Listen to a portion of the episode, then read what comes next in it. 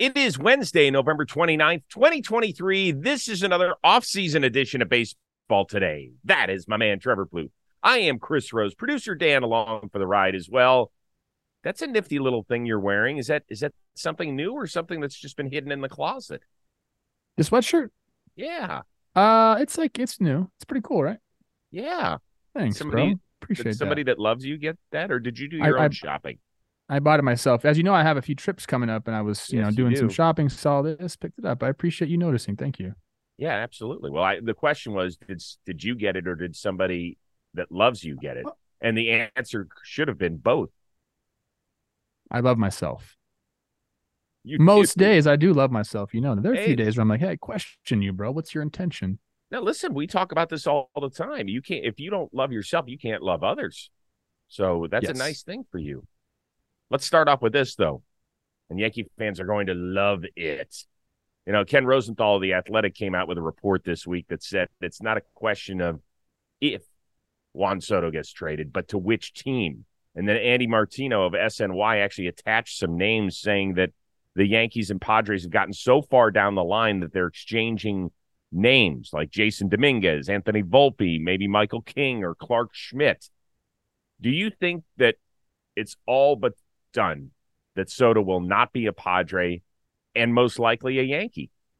It sure sounds like it's he won't be a Padre. Now, the Yankee thing, also, if I was a betting man, I would put my money on the Yankees landing him. It's fits what they need.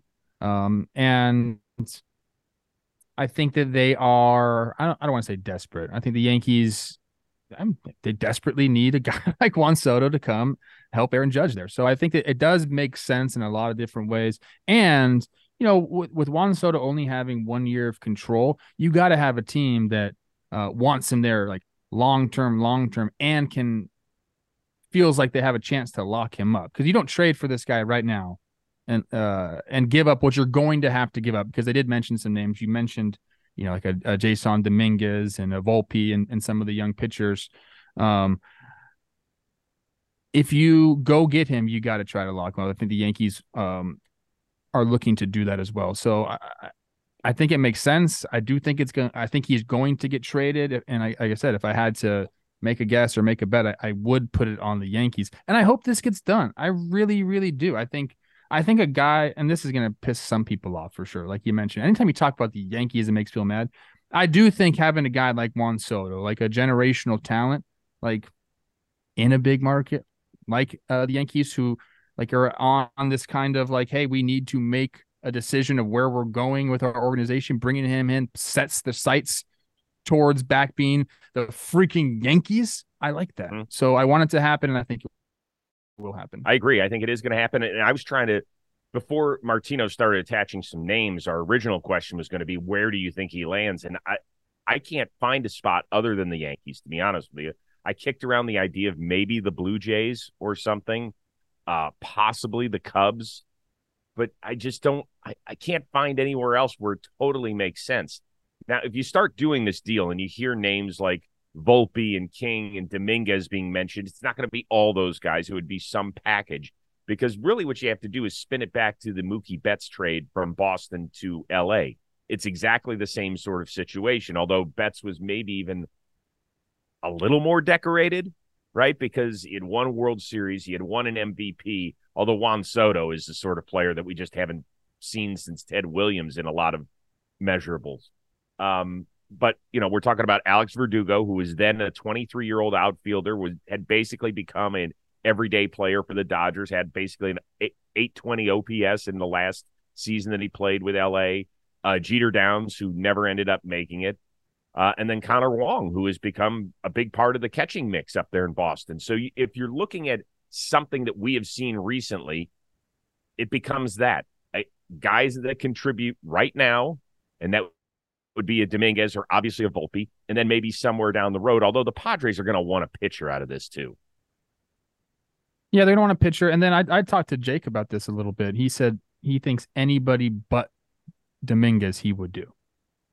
And that includes Volpe? The thought process would be, the thought process for him is he'd like to pair Dominguez, Soto, Judge up all together and have that kind of like that threat right there. So Yeah, I'm kind of in on this whole thing. I think it's going to happen for sure.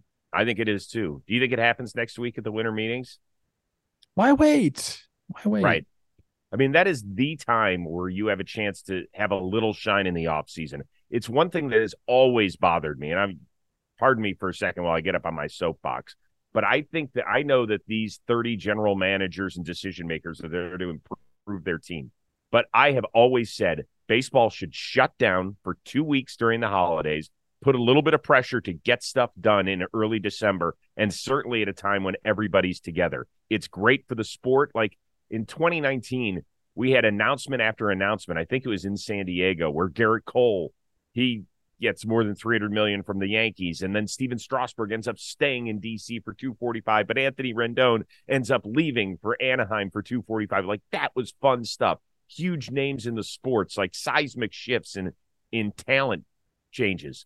That is fun. It is huge. It's important for our sport and the brand.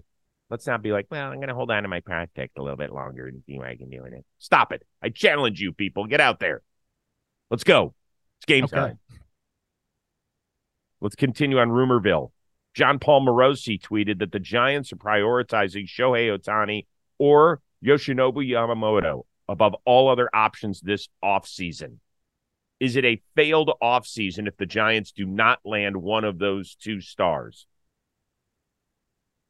I will say no, it's not a failed offseason if they don't land one of those two guys. It would be a failed offseason if they went in to next season as currently constructed, or better, like a better way to word it for me is if they're looking up at four teams ahead of them in the West. Like, if it's a failed offseason to me, if they don't, like, you don't have to get Shohei or Yamamoto. It's tough to get those guys. That's the cream of the crop in the free agency class. It's very tough to have those guys sign with your organization. Everything has to line up. But, you know, and there's other guys available, and it doesn't have to be free agents. It could be trades. So, like, they have to improve the roster, because as long as you are looking up at, well, the Dodgers, I feel like you can look up at the Dodgers. That's fine. Like, as long as you're like close to the top of the division and you're competing with the Dodgers, then it's fine. Like, your organization is where it should be. But if now the Diamondbacks have left you and the Padres, like, they have the roster and they've left you as well. Like, I know last year was bad for them, but I would still put the Padres in front of the Giants this year. If you're looking up at three teams in your division, it's a failed offseason. So that's kind of where I'm at with it. It doesn't have to be Shohei and Yamamoto. I don't think it's failed if they don't get those guys. But if they go into this season and they're still like, dang, like, there's three teams better than us, that's a failed offseason. The answer is yes. It's a failed offseason. 6 of the last 7 seasons, non-winning records for this franchise. I asked it during the regular season. I will ask it now. What are they? What is their brand? Why are you going to see the San Francisco Giants? Are we the young up-and-comers? Definitely not. It's that beautiful park. That's the thing. Here, come look at our ballpark. That is not a good place to be. Come see the guy who grew up in the Bay Area and used to play for us in Bob Melvin? Because that's not going to do it either. And I love Bo Mel. But that's not a selling point. Like, come on. Why would you go see the San Francisco Giants right now? When they were winning championships, they had Buster Posey. Now, Buster wasn't the most energetic guy around, but he was as dependable a star player as there was. He was just the glue. And you came to see their fun pitching, right? The Freak, Matt Cain, Mad Bum started to develop. Brian Wilson out of the bullpen. Sergio Romo was another guy. Like, they had, and then Hunter Pence when he got traded there. It was fun. It was jumping. And they weren't like the most talented team, even when they were winning 3 times in a 5-year span. But there was something with them every time. And this is not a shot at the guys that are there right now, but what are they? They need something to hang their hat on. Yeah, no, I totally agree. They have some of those pieces, Chris. I mean, like, Camilo Doval is, you know, like, if you watch him, like, he could be the Brian Wilson or the Sergio Romo, but they just have to win. You mentioned 6 of 7 years. That's the biggest thing, is you got to win, and to win, you got to construct a better roster than they have right now. They do.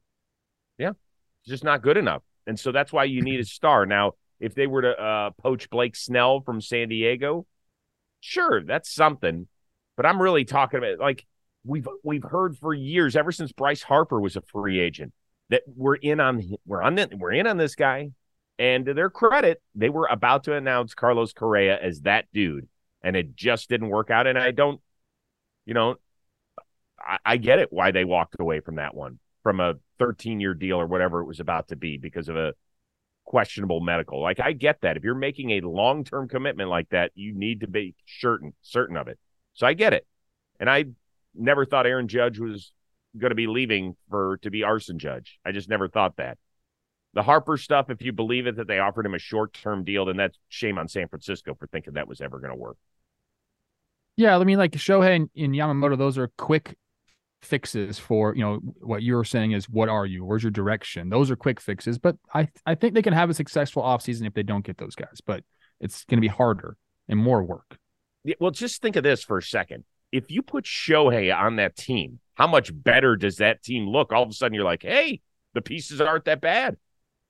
He makes any roster look like that. And not only does he make your roster better as is, I think he's a magnet to other good players that want to go play with Shohei Ohtani. Yeah. Like, if I'm an organization, I do everything in my power to go get this guy. You're right. And you still might not get him. All right, let's move on. Another John Paul Morosi report that two pitchers heading into the last year of their deals are drawing trade interest from a pair of National League Central clubs, the Cubs and the Reds, Tyler Glasnow and Shane Bieber.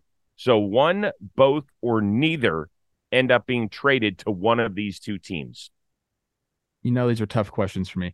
I do think both these guys get traded. I think your Guardians are going to trade. I think the Rays are going to trade. I think they operate similarly, and I think they're not going to be on those respective teams come next year. Now, if it's specifically to the Cubs and the Reds, I think I will say one. I think the Reds need it. And I know we had that great month and a half of baseball in Cincinnati, and we have some young, promising pitchers, even some guys that came out that we really weren't talking about at the beginning of the year, like an Andrew Abbott. We were talking about Lodolo and Green and how promising they can be. But what we saw was, look, sometimes you need proven MLB talent on your roster. You can project all you want, and you can say this guy's going to be this guy's going to be that, but you need to win games, and you need guys that have been there and done that. Both these guys kind of come with a little bit of, Glasnow has, been injured. Bieber's not coming off his best year, but I think they're both guys that would step into this rotation and probably be the ace. I don't know, at least top two. Well, you can say Hunter Green is the ace, but I don't know. I think these guys have a better track record than Hunter at this time. No offense. I love Hunter Green, but I think the Reds go out and get one, or they should. In my opinion, they need to do that. And whether that's, trading from a surplus of position players, whatever it is, you need to go get a front of the line starter. I think no doubt about that. The Cubs, on the other hand, I think, either these guys would work well on their team as well, but they're going to be preoccupied with Shohei. And if that doesn't get figured out quickly, I think they might lose out on these guys because they're going somewhere. So to answer your question, I think one goes there. And I think if I had to choose the Reds, and if they had to pick one, I'm curious to see who you think they would pick. I think they might go Bieber. Okay, well, let's start with the guys and their respective clubs that they're on right now. Glasnow is a goner. I mean, he knows it. He's hanging out in Peru with his girl, just enjoying life and seeing some of the amazing sights that this world has to offer. I don't think it bothers him. I think he knows that it's coming. I don't know personally, because I haven't talked to him, whether or not he would welcome it, because he does love Tampa Bay. He loves the organization. He loves what they're about. And he has always said the number one thing that Tampa has never done to him is lie. They have been forthright when his name has been on the block, which has been many times in recent years. So I think he's a goner. Shane Bieber, I think, is a little tougher here, because it's a move that slipped under the radar, but they DFA'd Cal Quantrill and then ended up trading him to Colorado. Now, you're talking about a franchise that has three really good young pitchers, okay? But they're still very young. Tristan McKenzie is a question mark. He still has something going on with his arm. He did come back to make a couple starts down the stretch, but it's a questionable arm. And then there aren't a lot of other veterans on that team that are innings eaters. So at the very least, Bieber, if he is healthy enough, and he had his share of arm issues as well last year, might be able to take care of those innings and still lead the top of that rotation until one of these guys, whether it's a Tanner Bybee or Gavin Williams, is ready to take that mantle. So I don't know if the Guardians are in position. The only way they are is if they're able to sign a guy like Michael Wacha, who might have priced himself out of a place like Cleveland now with the performance he had in San Diego. Yeah, but Bieber's, what's he going to make this year? 15 to 16. So I think that you think of, well, we can go get something for Bieber now, and he's going to walk this year if we don't. So you go get him, then you reallocate that money to somebody like that. They're going to eat your innings. I think he's gone to. I mean, you do know your Guardians better than I know your Guardians, but in my mind, that's just kind of how they do operate. They think of, you know, kind of like the longer play, and the longer play would be to get, to trade Bieber, get some return for him, allocate that money elsewhere. It's just, I agree with you. I think he's getting traded. I think they're going to roll the dice and hope that he stays healthy the first 3 months of the season. Oh, and to keep him interesting. Yeah, because he was going to be traded. Let's remember when he went down. What happens if they're in contention and they're, you know, it's they like, still, then you have to sell to your fan base, hey, we got to get rid of this guy as we're sitting in first place in the AL Central. It's tough. It is a tough sell job, but it's one that I'm willing to help them do, because I understand the business of where they are. I really do. I mean, part of the Quantrill deal was that they didn't want to pay him $6 or $7 million because they're not going to be getting this TV money coming up. They've got their Bally's issues now. So who knows where they sit with a $15 to $16 million Shane Bieber. As far as which team, I look at the Cubs, the back end, Assad and Wicks were interesting guys down the stretch last year. They combined for 17 starts, but do you want to go in this year with both those guys planned in your rotation? I don't think so. We know they're going to make a big swing for Ohtani, but I think Glasnow there would be perfect. Perfect. I think he would be incredible, even though he only made 21 starts last year. The Reds had one pitcher that threw more than 120 innings, and that was Graham Ashcraft. One. Sort of by design. Somewhat. That wasn't by design that Hunter Green and Nick Lodolo were going to get hurt. They were supposed to take the next step, yeah. But right. So, you know, Andrew Abbott came up and pitched remarkably well. So, you know, they've got guys.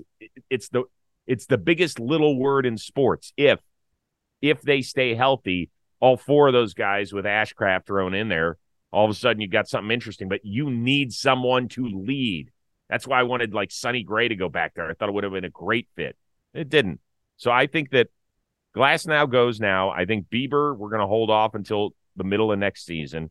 And I do think that Glasnow ends up with the Cubs. That's my prediction.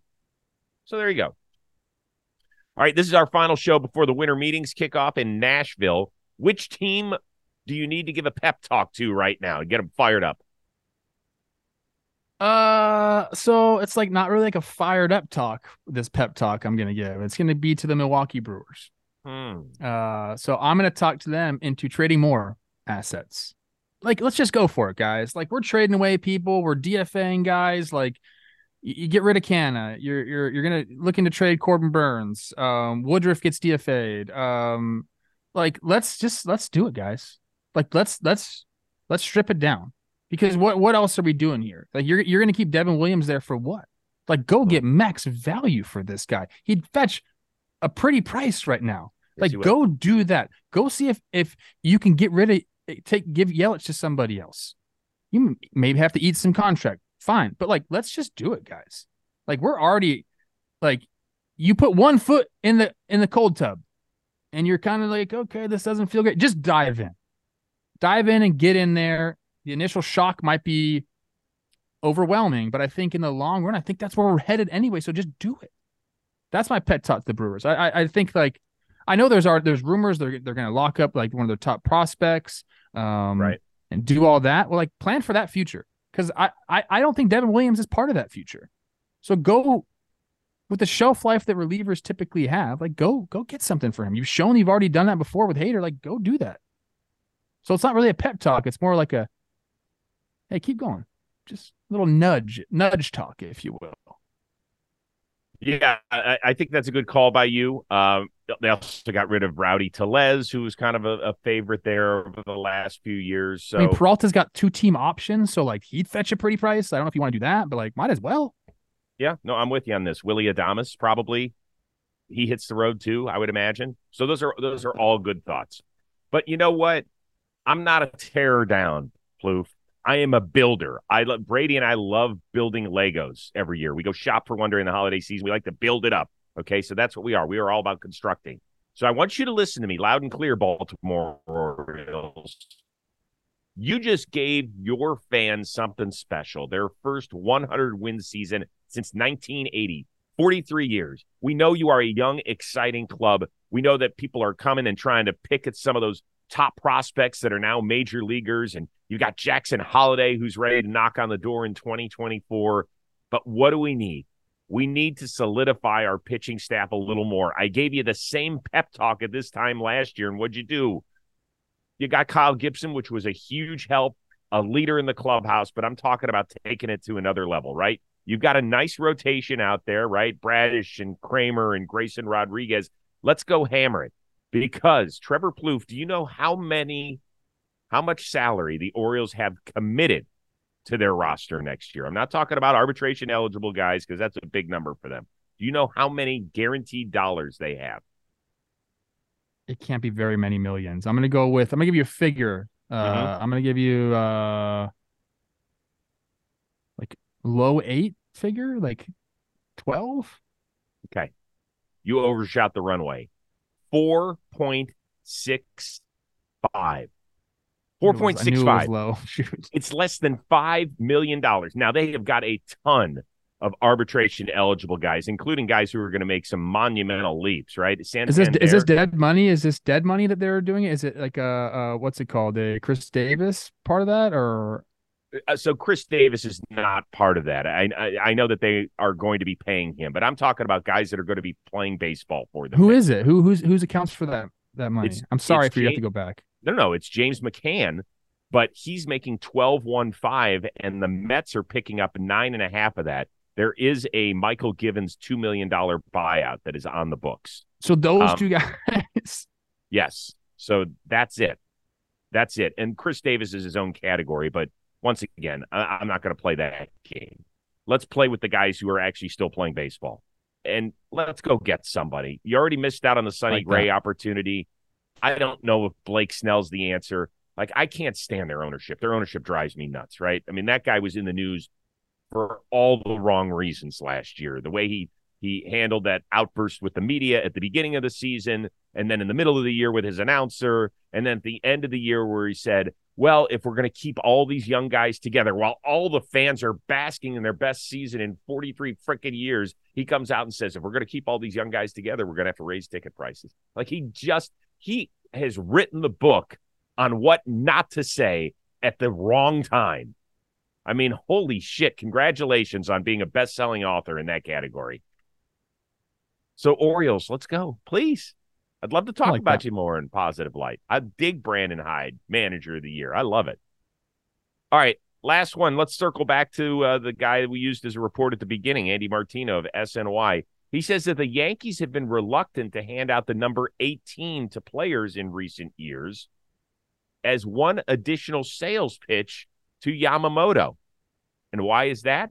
Because 18 is customarily the number given to an ace in Japan. Is this a really, really nice, smart gesture or no big frickin' deal?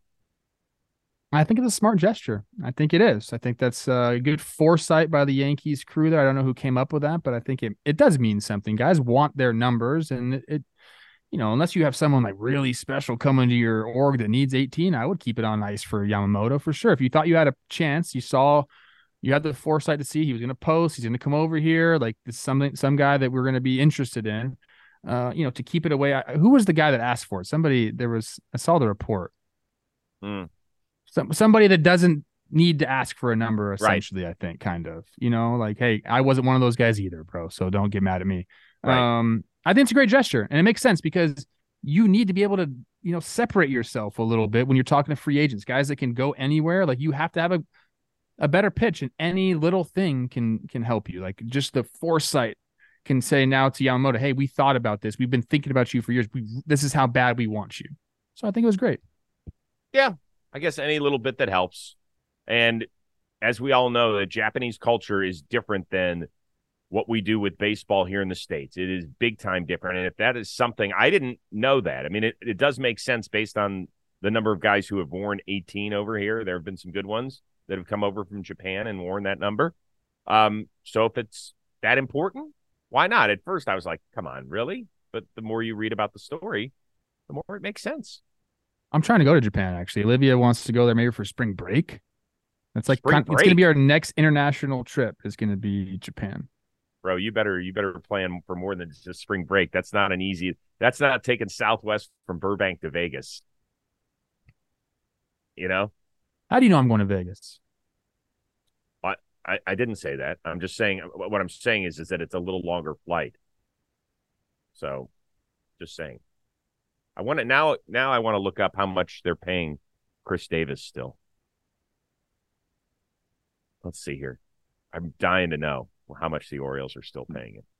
Are you on his page? I can find it. Oh, he's got deferred 15. Oh, it's 2.8 a year every year till 2037, according to this site that I'm looking at. That's so awesome. Till 2037. Yeah.